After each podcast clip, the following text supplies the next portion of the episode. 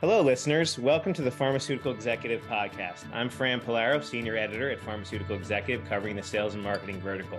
In today's podcast, we're joined by Frank Watanabe, who has been leading Arcutis as a president since 2016 and CEO since 2017. For Arcutis, he co founded Canaan Therapeutics, served as a VP at Kye Pharmaceuticals, and held executive roles at Amgen and Eli Lilly. At Amgen, he contributed to the development of notable drugs like Repatha, Aimovig, and Enbrel. Ms. Watanabe's background also includes U.S. government and Navy Reserve Service. Frank, nice to see you. Good to see you. Okay, so let's begin by discussing Arcutis as it stands today, both in terms of its product offerings and the guiding principles that shape the company's mission. This will give our listeners a little bit of a comprehensive understanding of the value Arcutis delivers and the goals it aims to achieve. Great. So maybe we'll start out with our products both our, our current product and our pipeline. So we are a pure medical dermatology company. We currently have uh, one product that's approved by the FDA. It's a product called Zoryve. It is indicated for the topical treatment of plaque psoriasis in patients down to the age of 12. And uh, you know, I think very notably, it's the first drug, topical drug ever approved for the treatment of what are called intertriginous plaques. So those are plaques in areas of where the body, where the skin rubs together, like the groin, the armpit, uh, the inframammary crease, and under women's breasts. And those areas tend to be particularly sensitive to side effects with topicals. And so it's been a real struggle for doctors to treat that area. And so we studied our drug there.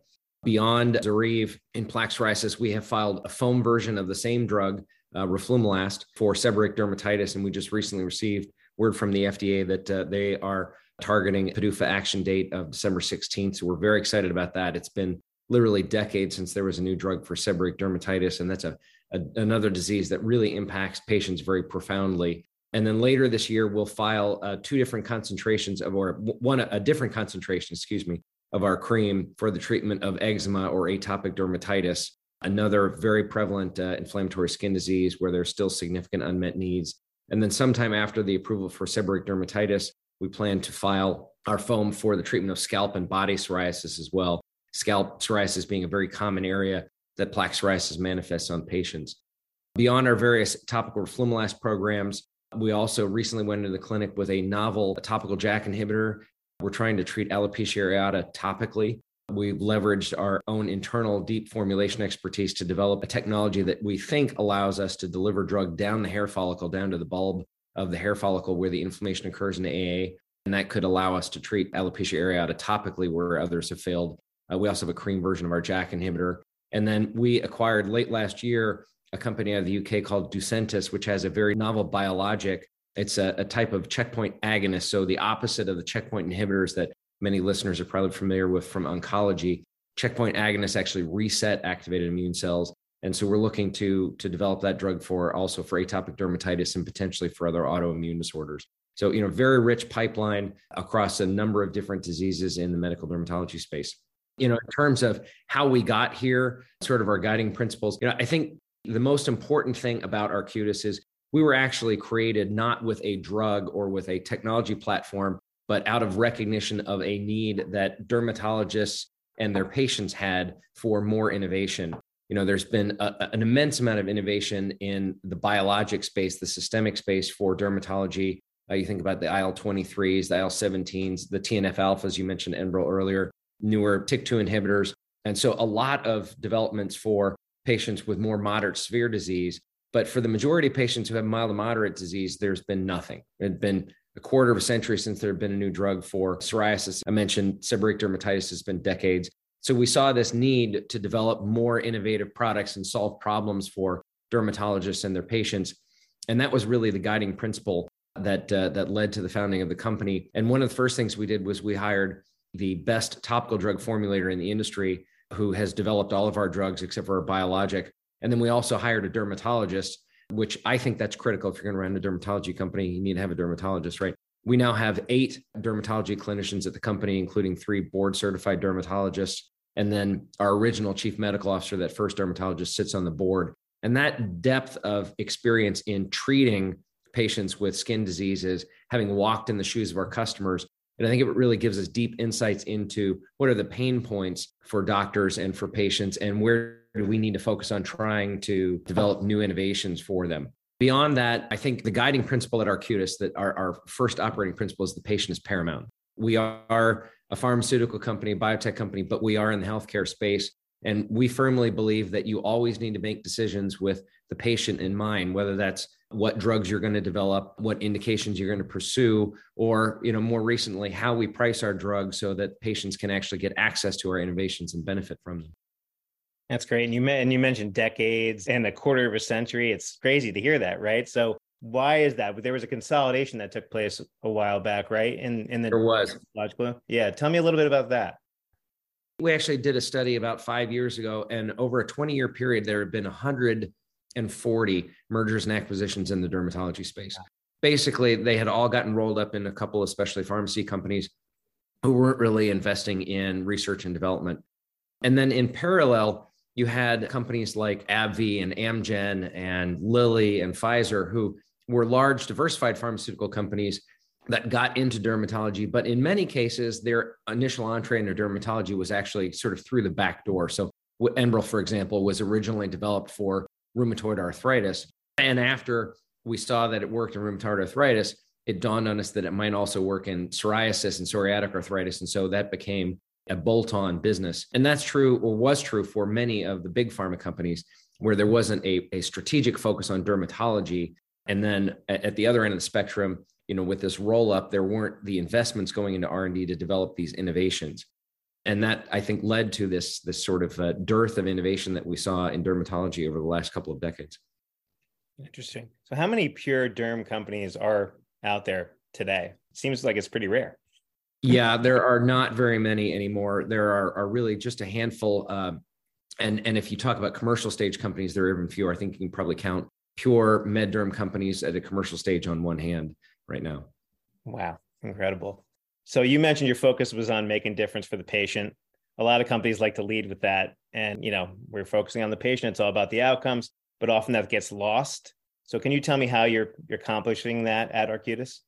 Yeah. So, you know, I think first and foremost, it, it it's important having those dermatology clinicians at the company. A number of the, our dermatology clinicians continue to practice a couple days a month to keep them current but you know they've walked in the shoes of the people that we're trying to serve and they've treated the people ultimately that we're trying to serve.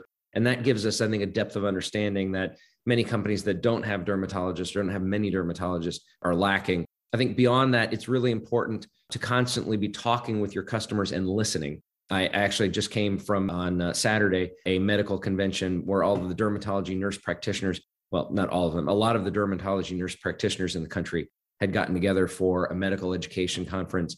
And on the margins of that, I had a chance to talk to probably 50 dermatology NPs, just sit down with them and, and hear about what their struggles and what their concerns were. You know, some of them we can solve and some of them we can't, but that deep listening all the time, I think is really important.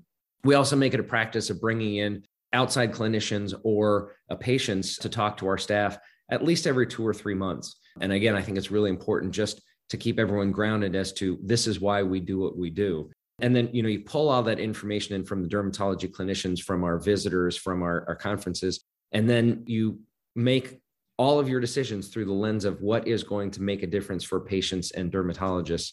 And that really keeps us on the right path. You know, I've been in this industry a long time, and I think pretty much every biopharmaceutical company says patient is paramount or some version of that. But unfortunately, I think many times that gets lost in the race to create shareholder value or profits or you know sometimes we lose sight of those things. And so i think you you know you constantly have to actively work to make sure that you keep grounded on why you're in the business that you're in. And again you know i mentioned earlier pricing. I think the, the whole issue of drug pricing is an area where we we frequently lose our way and forget what it is that we exist for as companies. I agree completely so, where does this come from, this keen focus on the patient? Were there any experiences in your past that led you to really want to walk this road? And this is a two parter. So, and what's a good example of a really impactful drug that you worked on that you're really proud of?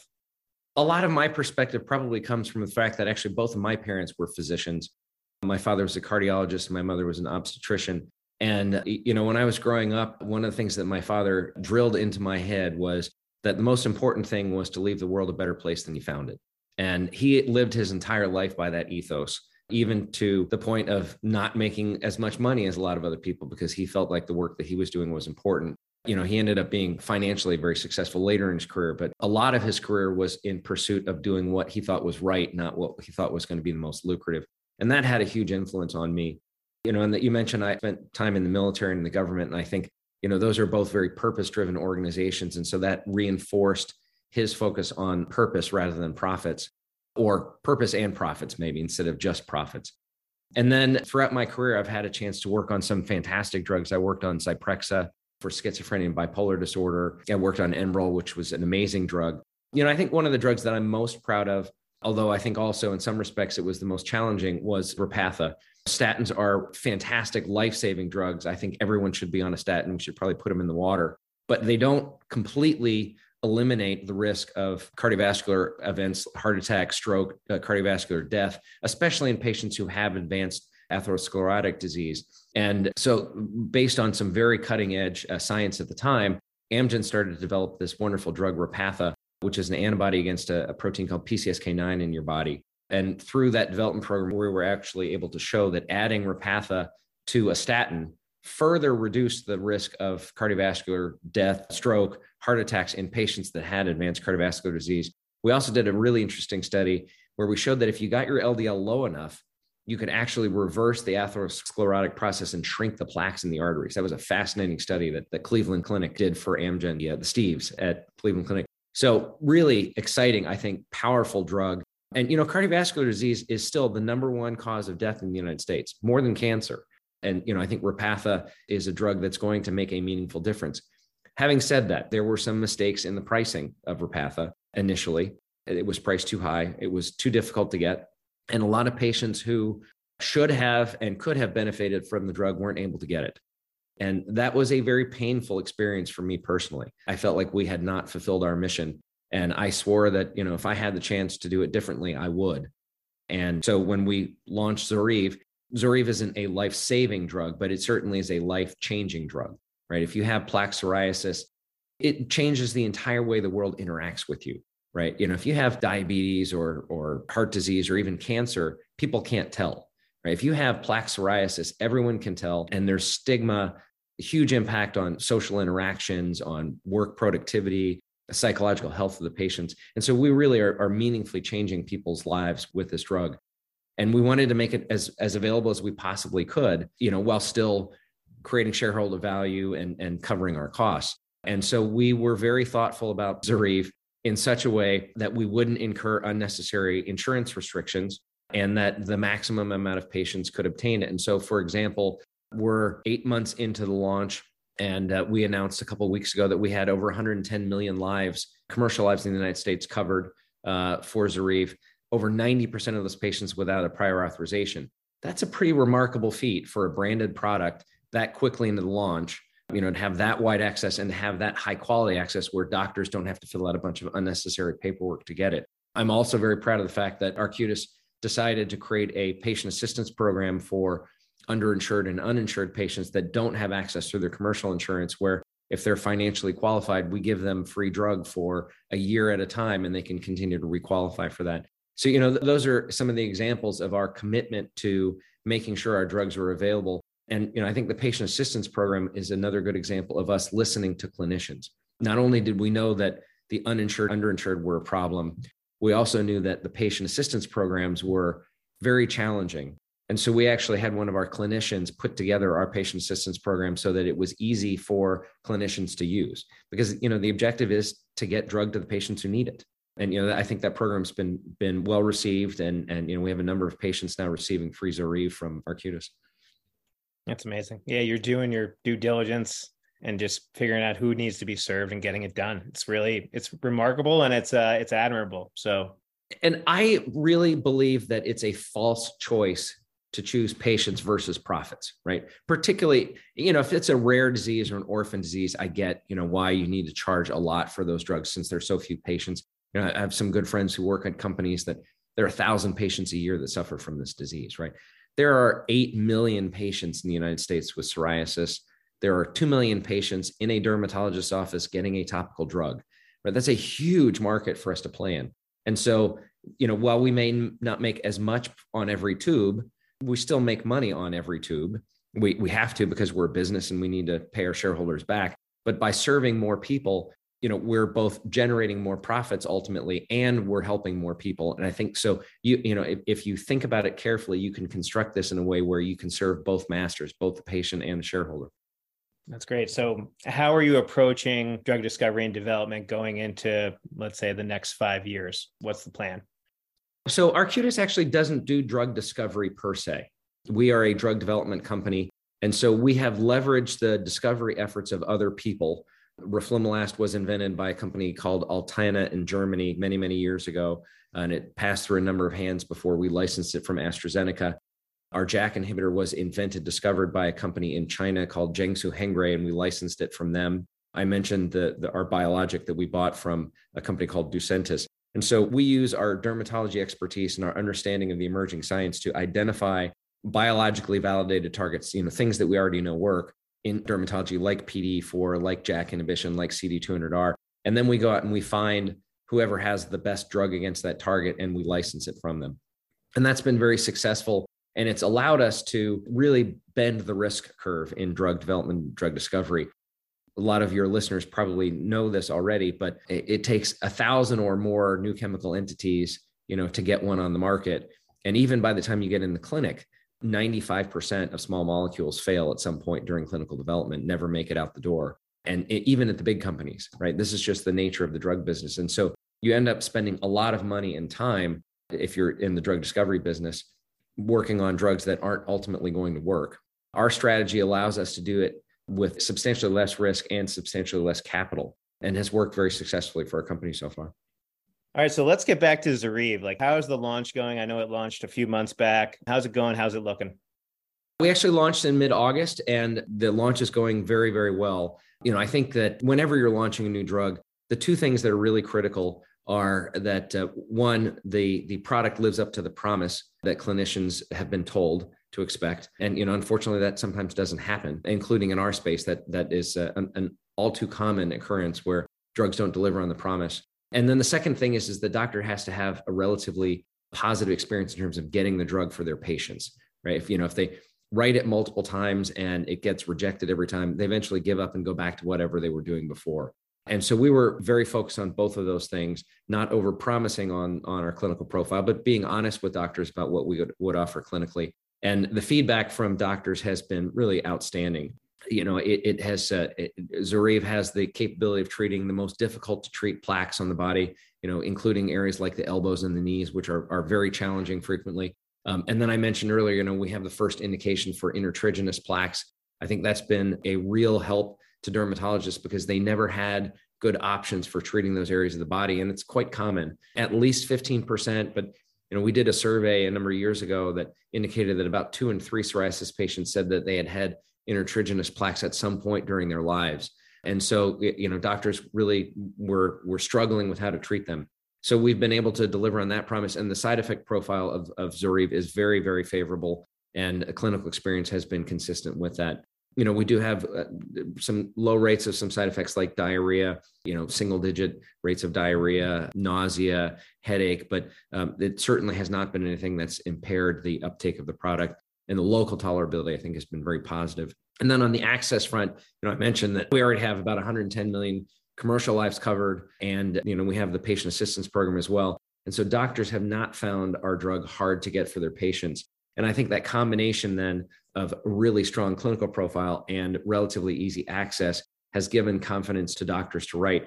And so we, we have steadily grown. The feedback from doctors has been really positive. I've actually had the opportunity to talk to some patients and some parents of patients who've been on our drug as well. And you know, that's incredibly gratifying to hear the success stories that patients are having personally with the drug. So we feel very good about it. We think you know it will continue to grow steadily. And, uh, and you know, I think with the launch of potential launch of seborrheic dermatitis in the foam early next year, that's really going to take off because that's another area of very, very high unmet need and high dissatisfaction, frankly, with current treatments. It's like I can kind of empathize on a slight level. I get itchy skin in the winter, but I cannot imagine having one of these one of these things and how it would affect your life. So who is the patient and how do they deal with everyday life? Yeah. It seems like it's difficult.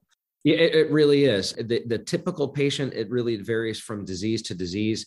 Psoriatic patients, you know, psoriasis frequently first presents in the 20s or the 30s, uh, although it can present in very young ages. And we studied Zoryve down to the age of two. In fact, we filed for approval with the FDA down to the age of two for Zoryve and plaque psoriasis.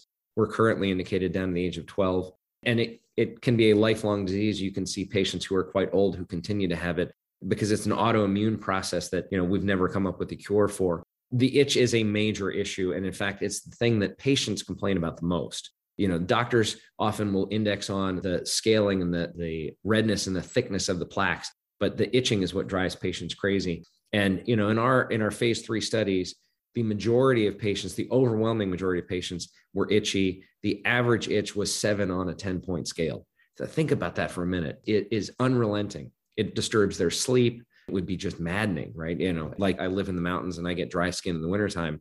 And it's, it's a hassle, but imagine having it all the time. And seborrheic dermatitis is, is equally itchy, and atopic dermatitis is probably the most itchy of all. In fact, dermatologists re- frequently refer to it as the itch that rashes. Sebderm patients tend to be a little bit older, although it can happen very young. And atopic dermatitis patients tend to be younger.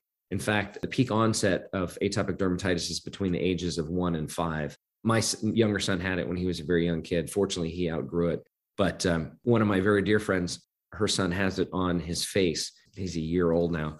And, uh, you know, he scratches himself raw at night and, and, you know, she wakes up to blood in the crib. I mean, it's a, a terrible burden for patients and, and for parents. And one of the remarkable things about Zoryve is how impactful it is on itch. We showed, you know, across psoriasis, seborrheic dermatitis, and atopic dermatitis, that we had a profound impact on itch. And in fact, we released data at the uh, American Academy of Dermatology meeting just recently that showed that we separated from our vehicle on itch in 24 hours. So patients feel better almost immediately, at least in atopic dermatitis. And you know that makes a huge difference on their quality of life.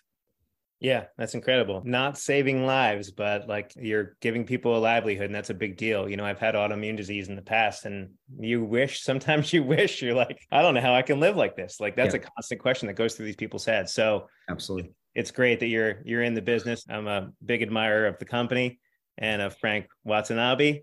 Thanks for being on the pod. It's uh, my pleasure. Thank you very much. All right, Frank. Thanks a lot. Thanks for listening. We hope you enjoyed this episode of Pharm Exec Podcast, where we take you behind the headlines to provide expert tips from industry leaders. Remember, you can always find us on the web at pharmexec.com, on Twitter at pharmexec, on Instagram at pharmexecutive, and on YouTube, Pharmaceutical Executive Magazine. The views expressed on this podcast do not reflect those of PharmExec, its parent company, or adv- advertisers. For editorial questions or to get in touch with the editors, please email us at pharmexec at mjhlifesciences.com. For sponsorship opportunities, please go to pharmexec.com backslash advertise. Thanks again for joining us, and we'll see you next time.